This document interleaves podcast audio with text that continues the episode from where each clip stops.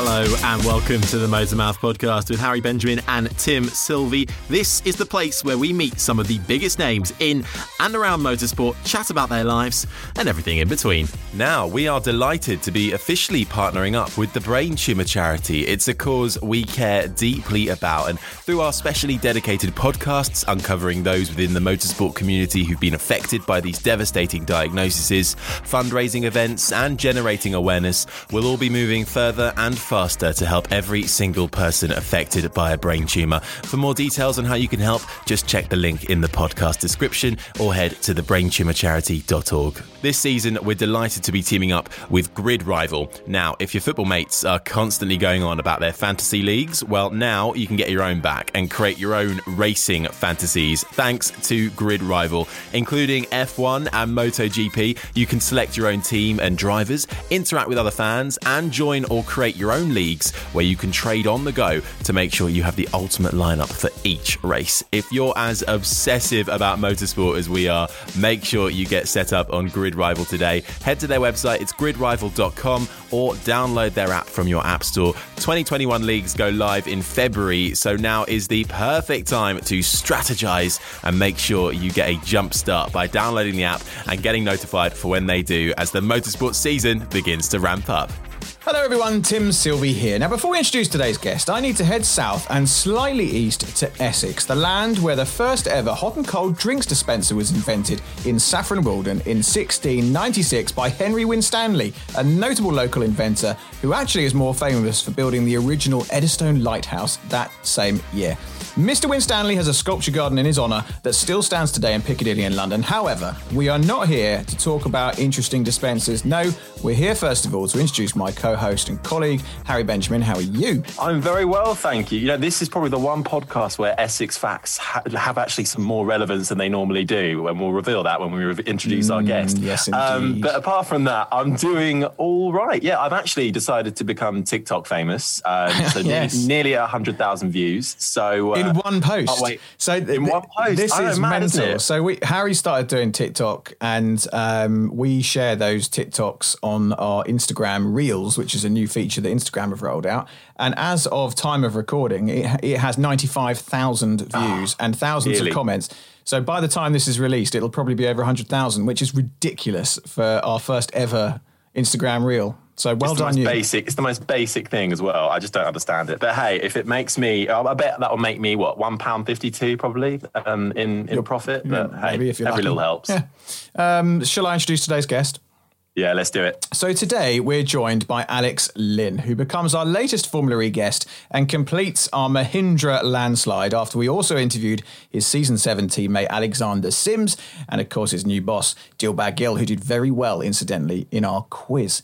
He's a man who's excelled in single seaters and sports cars. He's an endurance racer who can count the famous Le Mans and Nürburgring 24 hours within his ample achievements. He's reached the very top of all electric racing, competing in Formula E, where he now resides, as we said, with Mahindra. He's a former GP3 champion, winning by a record margin, GP2 multiple race winner, and has the rare pleasure of being a development driver in Formula One for Williams. To top it all off, much like my bearded colleague, he's also from Essex. Alex Lynn, welcome to the Motormouth podcast.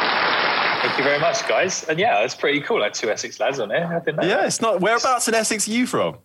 Uh, a little town called Dunmow. It's just. Uh, I Oh. don't know if you know that. Is that like? I think that's more proper. That's proper Essex. I always feel like I'm in the sort of. I'm in the Towie end of Essex. You know, like Loughton and places like that. That's where I'm. Yeah. Well, actually, I used to hang out there a lot when I was younger. Um, Oh. I went to school in, in Harlow, of all places. But Yeah. then, uh, not this in Harlow, but um, no, I had a lot of mates who like we hung out in um, in Chigwell, in Loughton, and everything. Oh yeah, I went to yeah. school in Chigwell. Okay, so what school did you go to? Chigwell. okay. oh mad. Well, there we go. We could talk about Essex, but no, we won't. Um, well, first of all, we, we've covered off the where's home, so we've done that. Um, but let's do the lockdown life. Uh, it's a question we always ask. Everyone is experiencing obviously a bit differently.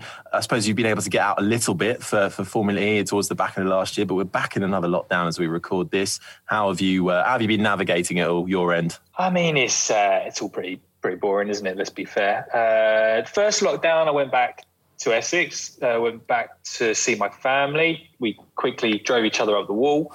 so I um, moved back to London, uh, where I currently am now. But like you said, it's it's a bit weird because we can still go and work in the sim and go to the factory when we need to. Uh, I was still able to train um, in the gym with my trainers, so that's really lucky as well. So, in fairness, like most people, you're still allowed to work, just not have any fun, I guess. That's Yeah. long, long and short of it. Yeah, it's pretty rubbish, isn't it? The whole thing. But let- let's not dwell on blooming Yeah. coronavirus. so let- let's rewind and go right back to the start. Where, where did this motorsports um, bug come from, if you like? Where, where did it, where did it all hinge? Is it is it in the family? Where did it all start? I guess the answer is sort of. It was in the family. So when I started, I started racing motocross. That was my first love, um, and my dad did that. Um, Mo- I guess- motocross, as in uh, as in motorbikes. yeah, yeah. So, like proper off-road dirt bike. biking. That's Um, what um, we uh, Blundell did. Uh, Was it Mark Blundell? He did it as well. Yeah. Yeah. He, And actually, my first dream was to go and race Supercross in America. So when I was really young, that's what I really wanted to do. Um, and then somehow it switched. You know, like it always does. You go to your local go kart track, try that out, and I think um, by some mistake, my dad decided me to get me a go kart for Christmas. It was a second-hand uh, Yamaha zip car, and um, wow. the rest is history. Um, yeah, a lot of years later, we are where we are now. Um, so the yeah. logical path from there to Formula E. Yeah, very. yeah, yeah, yeah, Oh, exactly. well, so F1 was never on the cards then initially, or you know, because that's that's often the aim for a lot of young racing Yeah. drivers, isn't it? And, and obviously things like Formula E probably weren't really they weren't didn't exist then. So what was it F1? When was it F1?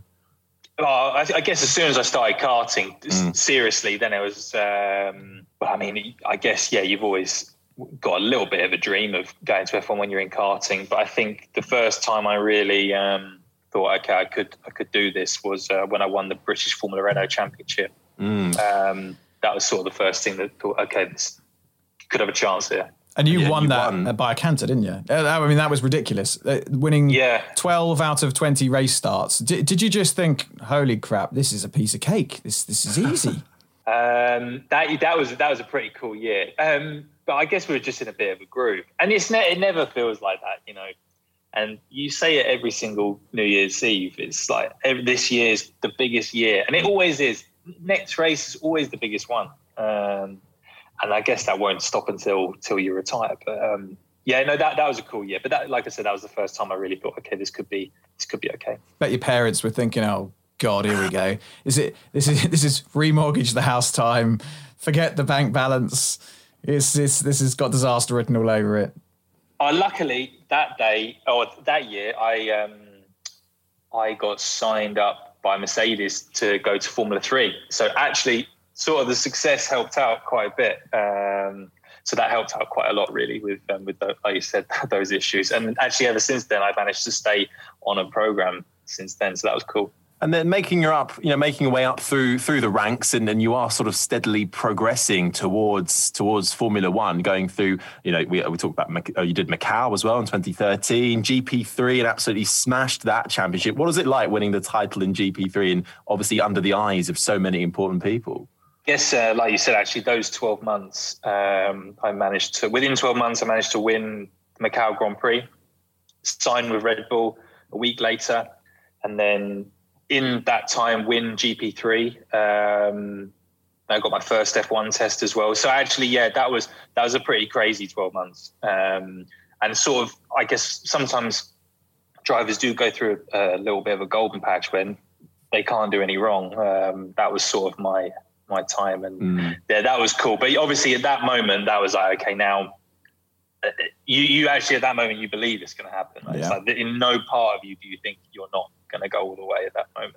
Uh, Can, can you talk to us Yeah. a bit about how it was being a part of that Red Bull Junior program? Because we've had, you know, way back to when we've had Karun Chandhok on the show who spoke about his experiences, Brendan Hartley and his sort of turbulent time with Red Bull, in and out, in and out. How have you sort of, how did you find your experience with, with them and, and their driver management scheme? Um, I personally loved it, and the re- the reason why was uh, I was I was in and out in a year. Um, but even though I won my championship, but to be fair, I, I did understand because that was the year that. Um, so there's only three of us on the junior team that year. It was me, Carlos Sainz, and Pierre Gasly. And that year, me and Carlos both won our respective championships. He won World Series, and Pierre finished second in that. So there was a bit of, um, shall I say, there was a difficult year to be in the junior team. Mm, yeah. um, and that year was the year that uh, they signed Max Verstappen to go straight to F1. uh, so I remember where I was when, like, to the day where Helmut called me up and said, "Yeah, uh, Max Verstappen's going to F1." I was like, "Okay, well, that is what it is." Um, but actually, in general, what was so cool about Red Bull was for the first time you do realize that if you do go and do what you want to do, which was always to win, the chance will open up. Um, and that you know, there's there's nothing like how can I describe it? There's no there's nothing that really lights that fire inside you with knowing that your dreams are fully possible now. Mm-hmm. Um, and there's nothing that really lights that inner desire to go and win quite like that. Yeah. Um, as you know, I was quite a lot younger then, so being a young guy, I mean, it's the best feeling in the world. Actually, just every single moment you wake up, it's only dedicated to, to performance. Your whole life is wrapped around that, and that was a really, really cool. Uh, cool time in my life actually. It's um, to Harry's point. I think with with Karun, excuse me, he said uh, when we asked him about it, he was like, "Well, it's a great program if you perform. It's all you got to do. You just got to perform, and you'll be a success with Red Bull. The only people who don't plow forward the Red Bull are the ones who don't perform. It's a very simple formula. Um, so you know, it kind of makes sense when you think about it. And like you say, you were going through this this sort of purple period at the time. The the F1 test Tell us about that and how that came about. And also, I've asked a few people this, and it's interesting to get different perspectives on it. What was your emotion or the feelings that you you experienced the first time you drove an F1 car? So that came around. It was it was in a Lotus. Um, it wasn't actually in a in a Red Bull car or a Toro car. Um, so yeah, it was after the GP3 last round in Abu Dhabi. Uh, wrapped up the championship in qualifying. Um, so yeah, we had two good races. Nothing, uh, yeah, but my head was a bit like, you know, okay, I've, I've done what I needed to do. Um, and then it was Sunday evening, very late in the evening. Um, I got got asked, you know, what's your plans over the next two days? And I was staying to go and do the GP2 test, in, like in Abu Dhabi, the next, next few days, but after the F1 test, and um, subsequently got invited um, to drive the Lotus for half a day, which was really last minute, wasn't planned. Um, I shared the day with Esteban Ocon, and yeah, I managed to get the the evening, the night, the night running, which was really cool. And to describe it is it, it is as cool as you think. I mean, it's the, the moment you've been dreaming of, um, and to get to get the chance, and everything is so cool. Um, and obviously, that that year, that Lotus wasn't particularly um, fast. It was yeah. the the twin, I guess oh, the twin God. Tusk car. oh yeah, that, that was 2014. Yeah, yeah, Matthew yeah. Carter era, wasn't it? Um, yeah, Grosjean and Maldonado were the drivers. Yeah, um, and I was I was in Maldonado chassis, I think. Um, but yeah, what was really cool, it was a nice moment when you know you give your initial feedback and you're trying to be really professional. You know, the team's like, okay, so um, how would you describe the balance? And obviously, the car was that year not not a great one. It, I said, oh, it's mega, and that's and actually to be fair, it was nice because I think everyone knows because I think that they'd had like a they'd had a long year, and I think for someone just to really come and say that was mega, yeah, felt fantastic. I think that was like quite a nice way to end, end that season. Obviously, a, a, great feeling for me as well, and it did it did feel mega because obviously it's a Formula One car. It's the um, everything is built to some you know someone's perfection, yeah. uh, and it did feel awesome. So uh, it wasn't the end of the road though for you and, and your relationship with F1 just yet, despite also you know coming out of the Red Bull program because you then joined not long after the Williams program and becoming a development driver. Talk to us about your journey to to Williams and, and how you look back at, at your your time there. Yeah, that was a really actually a big part of my life, um, a big part of my career. So I was still technically with Red Bull at the time because we were still like umming and ahhing about what's going to happen. Um, will I stay or not? Um, and then I got the chance to, to go to, to Williams. And so I had to uh, ask Helmut, I said, look, I'm, I'm going to go. Or is it okay? And he's like, yeah, yeah, okay. We, had already discussed it. Uh, that there was, you know, that was the way it needed to go. So that was, uh, I managed to sign for Williams. And at that moment, they were on a, obviously also on a really strong patch. They just finished third in the constructors with the 2014 car. Um, and I think they were looking really seriously like what what can we do now with really drink, um, bringing a young driver on. And I was lucky enough that I got the got the nod. And actually, then for the next two years of my life, it fully consumed me. I swiftly left Essex to move to Oxford, got myself a little flat, and almost daily I was in the simulator, um, traveled to a lot of events, um, got quite a few track tests in the car, which was really special. Um, and yeah, that that was like my real um, the time in Formula One where I like actually really um, was immersed, shall I say? Yeah. And then um, let's talk Formula E, where we find you now. When did that championship first register on your radar? Before you answer that, can I just say that I've really pulled out the starts today, and thanks to Formula Oh. E supplying the the free hoodie. Uh, really appreciate that as as a commiseration prize for not getting uh, all the way to the end of that bloody talent call. they sent me a Formula E hoodie, so uh, I thought, seeing as we have a Formula E driver for today's show, I thought I better better uh, get it out. Did you get anything Lovely else? Oh yeah, I got a nice. They could send you a whole like goodie box of stuff. You got a little model car, a notebook. Yeah, got a nice some some hashtag merch. We'll we'll, we'll need to do some of that. Um, but speaking of Formula E, they're getting a hell of a hashtag ad out of this. um, yeah, Alex, how's yeah Formula E for you? When did it come on the radar? That first came on my radar in 2016. I tested for Jaguar. Uh, I think that was at the start of season three for them. 2016, yeah. I get uh, confused by their seasons. Yeah, 'cause that's they right. Use both, they use both They years and the dates. yeah, Yeah. no, that sounds right. The first season of Jaguar competing, I was involved in a little bit of testing with them. So that was the first time that um, that came on my radar. And did you think that's really cool or that's really crap? Because a, lot of people, when it first came around, were, were like, "What? i- What on earth is this?" Did you think there's an opportunity here? Let's let's look into this more. What were your first thoughts? Uh, I think most people would be would be lying if they said they really could see where it is now. You know, when it started. I think in the end, I don't think any of us were, were clever enough to to see where it was going to go, me included. Uh, but to be fair, it's rapid rise and the manufacturers involved. I think as a racing driver, you always want to be involved with big manufacturers. You want to represent the, the biggest brands and the coolest brands. Um, and certainly when I got the chance to test for Jag, that that was obviously a really cool brand. Yeah. Um, and something that I really wanted to try and do. Uh, so from then on, really, I was like, this is a really cool championship. You know, things are happening here. Yeah, if I got the chance to come here, I would. Uh, I'd be really happy. And, and and in 2017, was that the year that you were dovetailing with WEC, with Aston Martin? Yes. So how Yeah. how's that for a? I mean, jumping from a Formula E single seater all electric car into an Aston Martin sports car, how do you manage that? Is that an easy thing for you to do, or is it difficult to jump from one to the other? Um, I think at the start I found it actually a little bit tougher than I did in the end um, because also they were like two big programs. You know, Aston Martin's a factory program, and then when I was a Virgin, that was a you know a big operation. Um, so I think it, it does it does pull on your um, your own resources, if you know what I mean. You know, your mental resources and uh, your time commitments and stuff. So I think for sure um, I had to get used to it.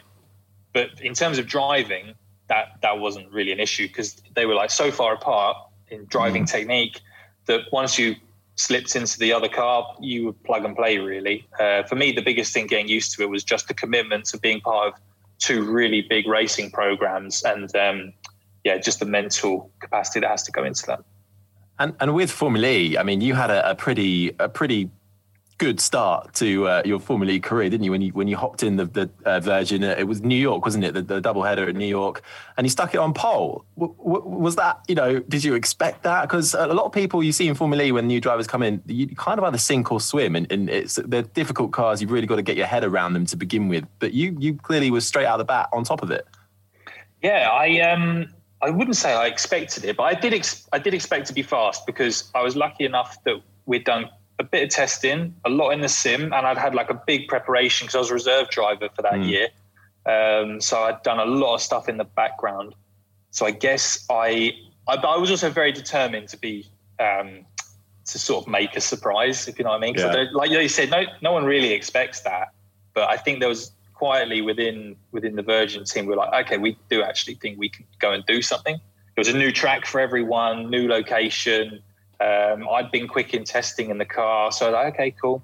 I think we can do something, and mm. yeah, I think we managed to do that, which was pretty cool. Yeah, was that the, was that the same time that Gasly joined for like a one-off yeah, race, yeah, and then yeah. he like he crashed, but still managed to finish P4 or something like that. Yeah, but he was really quick on the second day. Like, I think yeah. he, he went to Super Pole, and I think I think maybe messed up the Super Pole lap, but it was like purple, purple in the first two. So like should have been on pole on day two. Like he was really quick. Yeah. Well, what is, when you look at the amount of drivers who have either you know done seasons or one-off drives in Formula E, it's, it's mad how many how many have done it, and and you know from all walks of, of the motorsport world.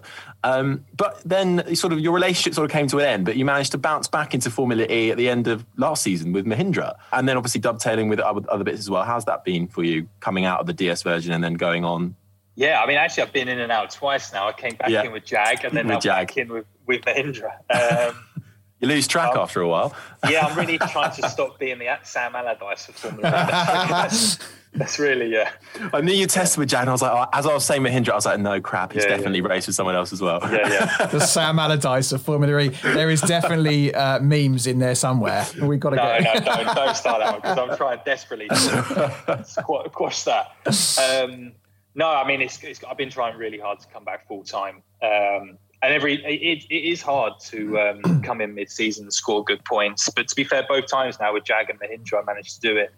Um, so I felt very unlucky actually in the year with Jag. We, we, were on for a really good finish in New York, and car broke down unfortunately. But yeah, now coming back into Mahindra full time, I think now I feel very comfortable mm. to have a really good season. Actually, I think we've got a very strong car. Um, so now yeah. we want to put everything to practice. Find that you're definitely Alex and your teammate is Alexander, and there's absolutely no it can't be called anything else. I mean, I've called him many things, but well, one one of our briefs when we had uh, Mr. Sims on the show was that he's definitely Alexander. Do not call him Alex. okay, yeah, yeah. No, no that's um, that's definitely where we're at these days. Yeah, I, I, feel like uh, Mahindra's got to be our team for season seven. Harry, we we've had the full complement on now. We've got the, both drivers. We've had uh, Dilbagh on, who's who's a serious character. So I think we're definitely going to have to be cheering on the uh, the two Brits in uh, in season seven. Um, is it is it possible, Alex, for you to to set any expectations for season seven? I think I think honestly, at Mahindra, we're quietly confident and I feel I, I think what I like about myself and Mahindra being together right now is we there's a deep hunger from both sides to achieve what we haven't already achieved and believe what we what we sh- should achieve, and that is to win trophies, uh, to score big points, um, and yeah, to be honest, we want to be challenging to try and win races. Um, you know, where that leaves us in the championship, I don't know, but certainly I'll be disappointed if we don't pick up a few trophies this year. That that honestly yeah. is where where we want to be fighting and where I do believe we we should be. Yeah, yeah. Well, it looks quite promising in in uh, in pre-season. Uh, were you were you already friends or knew or had worked with Alexander previously, or is this the first time you, you've paired up? No, we the first time we'd ever driven, uh, sort of. I did the Nurburgring 24 hours with. Um, he was in BMW and I was in BMW, but he was in Rowe Racing. I was in Schnitzer. But to be honest, we've known each other for a while. I raced against each other in Formula Three and stuff. Um, so yeah, actually, we've known we've known of each other for a while. Um, we get on well. A quick interruption to the show to remind you to check out our sponsors, Grid Rival. Grid Rival is an absolute must for any racing fan. I've been looking to join fantasy motorsport leagues for ages, and Grid Rival does that and so much more with an experience like no other. Real time fantasy games, the best content, and a community of fans. Grid Rival is a must for 2021. Get ready for the motorsport season with Grid Rival today. Fantasy leagues go live in February, but make sure you head to their website, gridrival.com, or download their app from your app store so you're in pole position for when they do. And is the is the relationship? I'm curious about the the, the inter team relationships between the drivers. Obviously, in Formula One, it can be super competitive unless you're Lance um, uh, sorry, unless not Lance Stroll, unless you're Lando Norris and Carlos Sainz, um, it, it can, people can butt heads very quickly and very easily. Is it exactly the same in Formula E, or is there? A, it, it just somehow feels like there's a bit more sharing, a bit more openness between the two drivers. Is that fair to say? Um, I think, I mean, it is in all, also, I mean, even down in karting, you know, you need to be your teammate. I mean, it goes without saying. I think, though, the mark of a good driver pairing is one where it goes without saying when the helmet's on and the visor's down, you'll do anything to beat each other. Mm. That that has to go without saying. But when it's off, you know, we're all old enough and ugly enough to know that without each other working together, we won't get to beat everyone else. So that bit, I think, is the where it needs to come to, because um, obviously the competition is it. Of course, you need to beat the other one. That, mm. That's that's the first thing. Would you say that having you know coming up through the ranks and, and worked in Formula One as well, uh, we you know it's always remembered almost as an afterthought thought that yes, it's also a team sport. It's not you know just just about the drivers. Would would you say that Formula E actually more than other motorsport categories is actually really reliant on on being a team more so than perhaps you know F1 might be on the face of it? I, I do believe so actually because you are so reliant on um, everyone doing their job, mm. uh, but also there's a large part of when the car starts to race you are so reliant on the information that other people have loaded into the car. Um, and you, you, really have to trust it uh, 100% of what's gone on. But the only way you do that is by building trust and building uh, friendships, even um, during the season, but also in pre-season. You know, long, long days in the simulator, really gelling as a team, um, mm. and with your race engineer, because he, in the end, your race engineer is the team captain, and he's got to try and orchestrate the whole team or your your car crew with the best result after the 45 minutes plus one lap. And to do that, it takes so many moving pieces. And at one point, a bit my job is just to drive as fast as I can and to execute what we've talked about.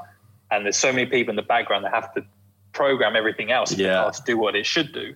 Um, so yeah, I think Formula E is by far the category I've competed in the most, where it's reliant on the whole team working as a complete unit. And and actually, uh, as you've raced, you know, previously in Formula E, as we've alluded to a couple a couple of times on and off, you've you've experienced both generations of the car, um, or Gen One and Gen Two. First of all, how's how's that change been for you, having raced both? But also, more importantly, do you miss jumping in and out of the cars um, halfway through a race? no, I don't, because I think being quite a bit taller is. is uh, yes. Uh, well, how tall was, are you? Uh, six one. Oh, that's not. Yeah, that's that's hard. Good height. Yeah, it, it wasn't ideal. um, I don't. To be honest, I don't miss the Gen One car. The Gen Two car is a huge step. Um, like, but it's a it's a proper racing car now in a sense of it does thing. It does exactly what you want it to. Um, they, they, look as well. You know, they look like beasts yeah. when you just see a, yeah. a, picture of them or anything like that. Yeah, they look yeah. good. No, it's a, it's a proper race car now, the Gen Two. So for me, yeah, that's uh, that was a big step up, and also the enjoyment went up a lot when we when we got that car as well. That was really cool. And you mentioned at the the top of the show that you you've been able to go into the factory a little bit and and continue with some sort of normality. Um, Dilbagh Gill, he's a hoot. We've had him on the show. He was loads of fun. What's it? Have you had much interaction with him? Has that been possible? And, and how's it been working with him? Yeah, I actually just got off the phone with him like a couple of hours ago. We had a nice little chat. Um, no, I've had great fun with Dilbagh. I think ever since I joined the team, I was I was uh, super happy to be here, and I'm very impressed of how because it's a big team now. Mm. You know, we've got a big big factory, big facility, and it's um, but it's funny how no matter who you are with in the team, there isn't a day that doesn't end where you your jaw isn't um, you know tired because you've been laughing and smiling. You know, everyone everyone's having a good time. Obviously, whilst having a deep determination to win, uh, but that's testament to the Dilbagh and the team's ethos to to instill that um, you know the camaraderie and the and the friendliness that the team has. Yeah, yeah, he he mm. was good value. Seemed like a, a, nice chap to work for. Now we're going to interrupt proceedings because um, there comes a point in every podcast that we do where we we challenge our guests to a little quiz, and actually Dilbagh did incredibly well. Um, so uh, I'll hand over to Harry to introduce our um, very challenging Motor Mouths quiz. Over to you, old boy. Yes, Alex Lynn, welcome to Motor Mouths, the hardest quiz in motorsport because the rules vary depending on how we're feeling and the questions change every single time we have a show.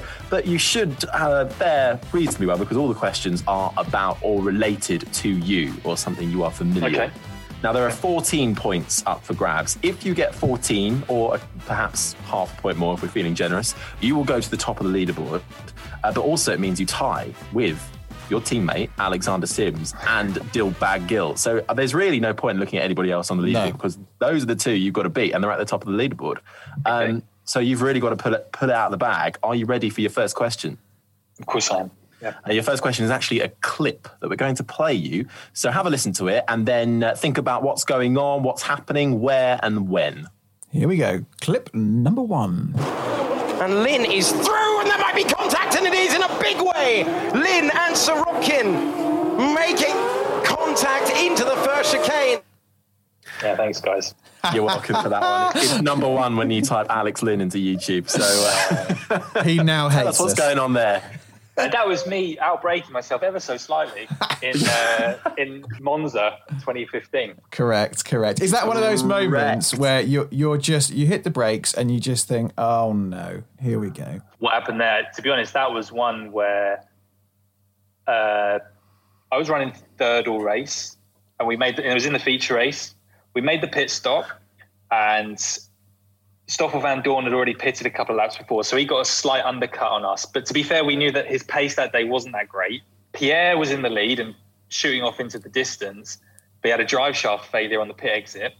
So then I've made my stop and caught the back of Stoffel like really nicely.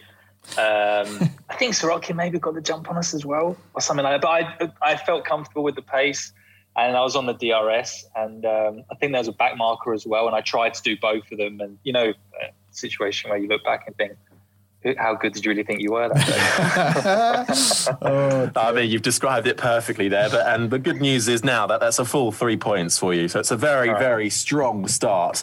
Um, you've beaten Karun Chandhok already, who's last. Poor old Karun. so uh, right, let's move on. It's another clip for you. Have a listen. Same rules apply. Here we go. Alex, what can we say? Congratulations, brilliant, Stuff. well done. That's all you get. So who's talking to you and what are they congratulating you about? Was, was it Ted Kravitz? It was Yes. correct. There is someone else there as well. Johnny? Yes. Well done. Correct. And what are they congratulating you about? I think that was for winning GP3, that one. Yep, smashed it. Full Another house. Three points in the bag. Okay. Um, now that's the clips done um, because I've, they've just sort of dried up after that. Uh, you're not Fair very not, you're not very vocal on the old team radio. Uh, No, I know, I know, yeah. that's that's a bit, if you could be a bit more vocal this season, that'd be great because it gets some nice juicy clips for the game. Um, okay, question three. Now here's where it probably gets a bit difficult. Um, can you tell us in which positions you finished each of the last six Berlin Formula E races? If you can get half of them, I'll be I'll I'll award you two out of three points. Generous. okay. It was eighth, Correct. was Yep. the last one. Mhm. Uh, fifth, second Correct. to last. Ninth, Correct. Correct.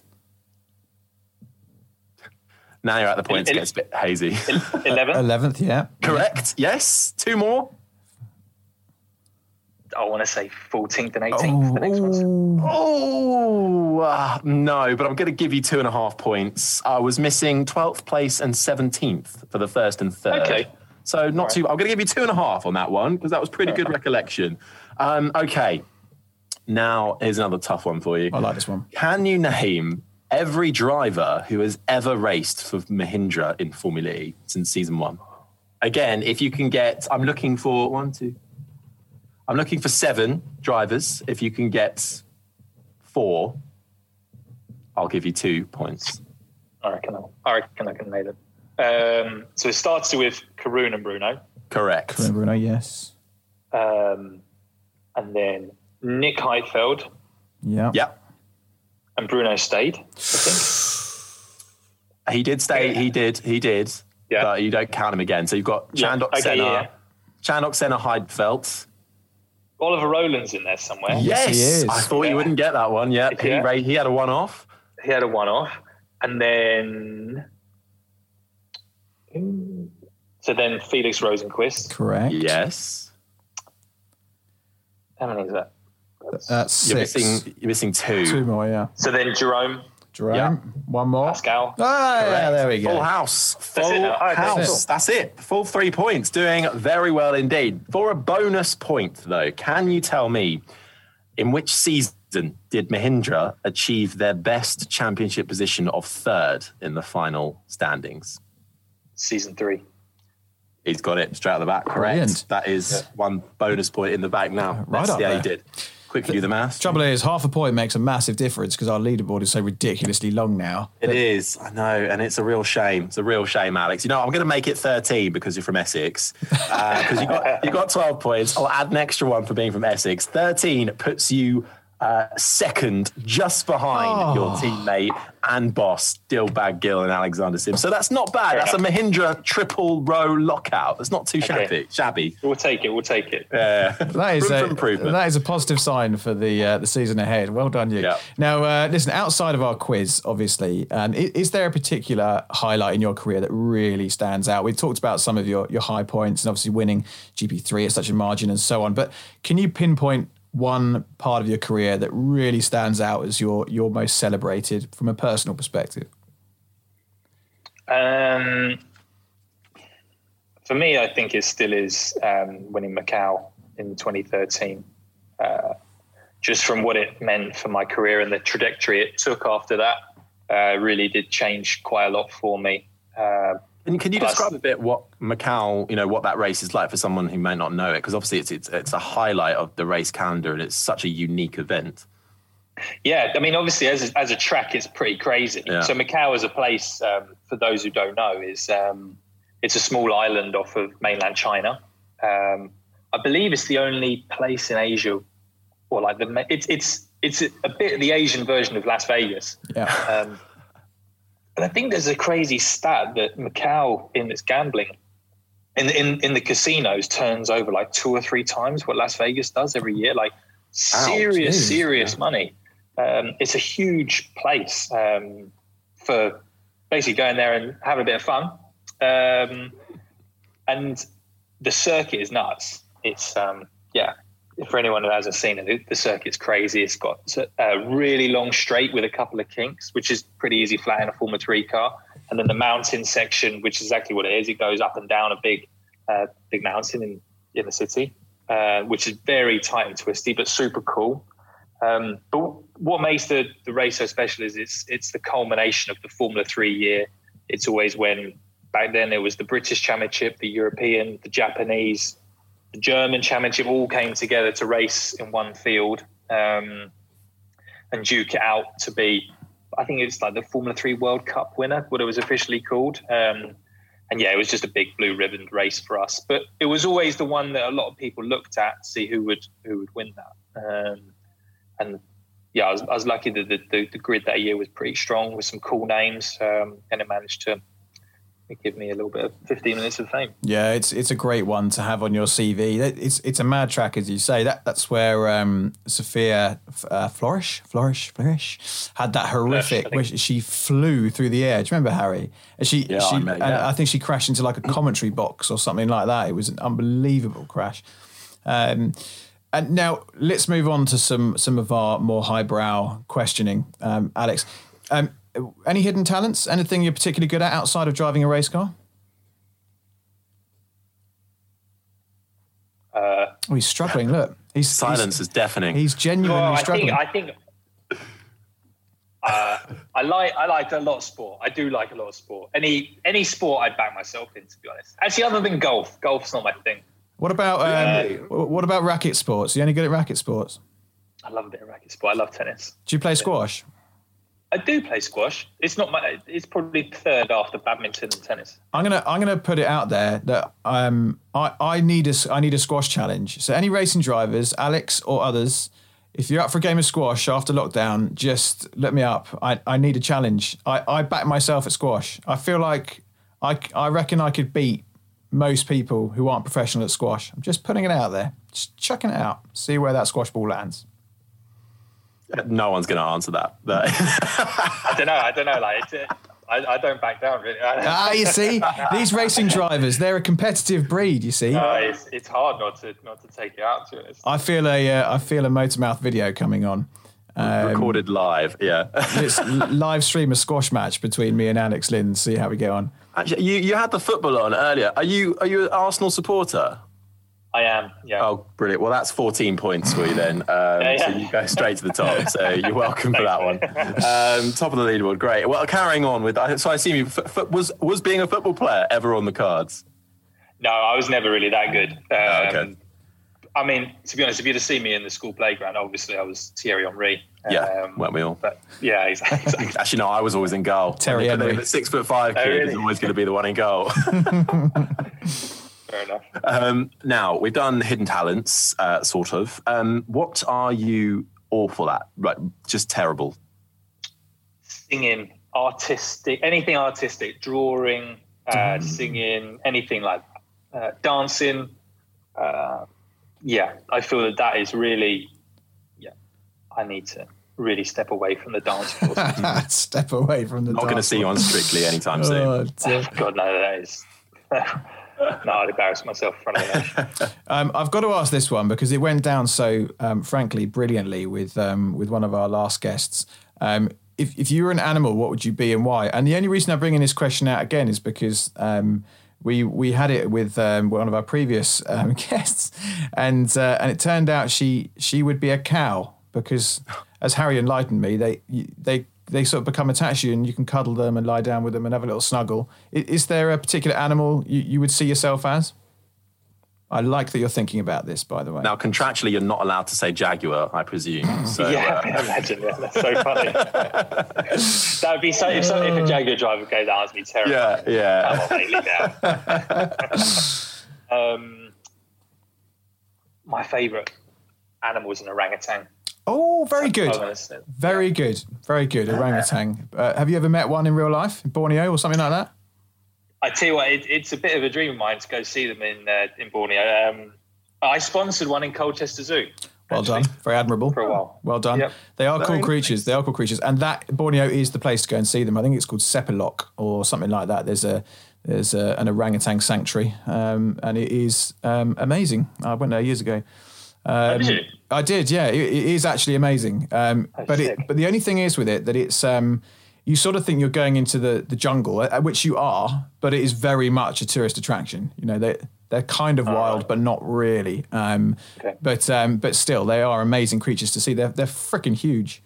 Um, but um, that's a good one. I like that one. We've had a cow and an orangutan. That's, that's superb. Um, sl- slightly more serious question for you. An- Any um, any hero? Who, who was your hero growing up? Was it a racing driver? Was it someone else? Was it someone in your family? Did you did you have someone that you really idolized? Uh, I would say the two people I did was my father and Michael Schumacher in a racing sense.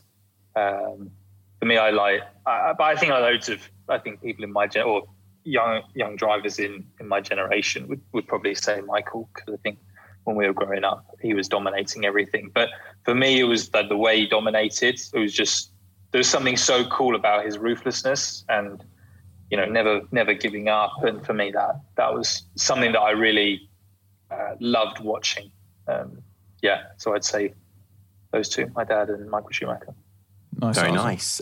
Now we'll uh, we end all of our shows with uh, with the final three questions that we ask to all our guests. It's just quite nice to um, to see how how everybody answers. Um, so shall I kick off, Tim, or do you? Yep. want to take Yeah, yeah. Go first for it. Go for it.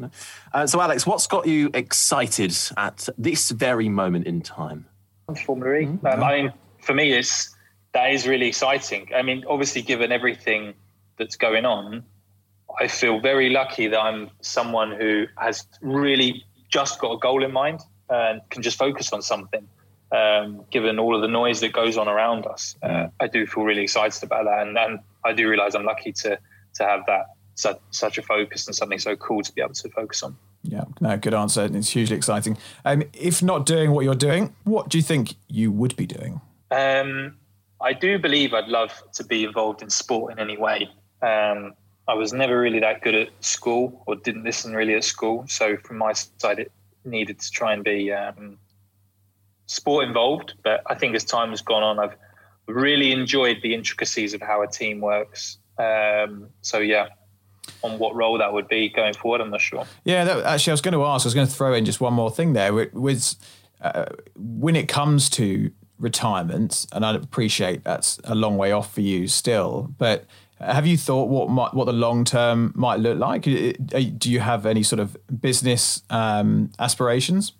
Um, I do. I feel like I'd keep them a bit a bit secret before I get anywhere near because I feel like once you say it, it's a bit like oh I don't know like because like you said I feel so far away from it. Yeah, but mm. I do feel like I'd struggle to step away from a, a, a competitive environment or certainly a cutthroat business, a bit like racing is or sport is in general. So yeah, from that side, I've I've noticed in myself that I don't want to lose that element of my. I love that part of my life.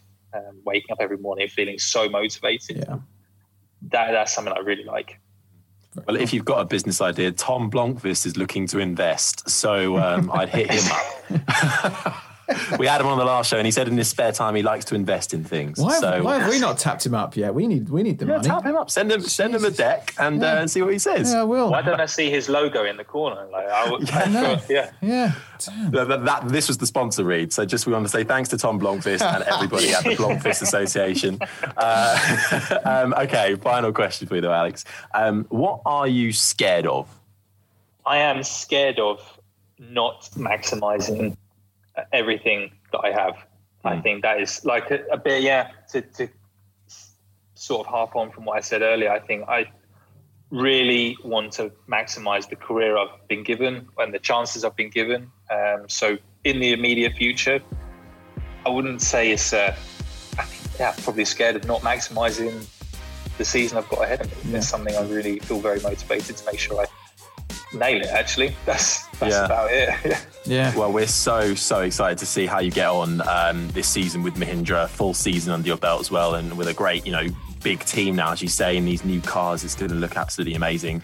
Um, and it's great to have another Essex lad on the show as well. So, uh, Alex Lynn, thank you so much for coming onto the Motormouth podcast. Cheers, Alex. Thanks so much, guys. It's been really fun. Before you go, one final reminder to check out the team at Grid Rival, the place to be for the 2021 motorsport season. If you think you really know your F1 and MotoGP, fancy yourself and making a bit of extra cash, setting up your own or joining a fantasy league, and making sure you have the best driver lineups for each race, all whilst getting access to the best motorsport content and chatting to like minded fans, then Grid Rival is the place for you. Leagues go live at the end of February, so make sure you're at the front of the queue by getting notified as soon as they're ready by heading over to their website, gridrival.com, or download their app from your selected app store and get prepped for a brand new season of motorsport with Grid Rival. Thank you so much for listening to the Motormouth podcast. Do make sure you give us a follow on our socials Twitter at Motormouth underscore underscore, Instagram at Motormouth underscore official, and Facebook,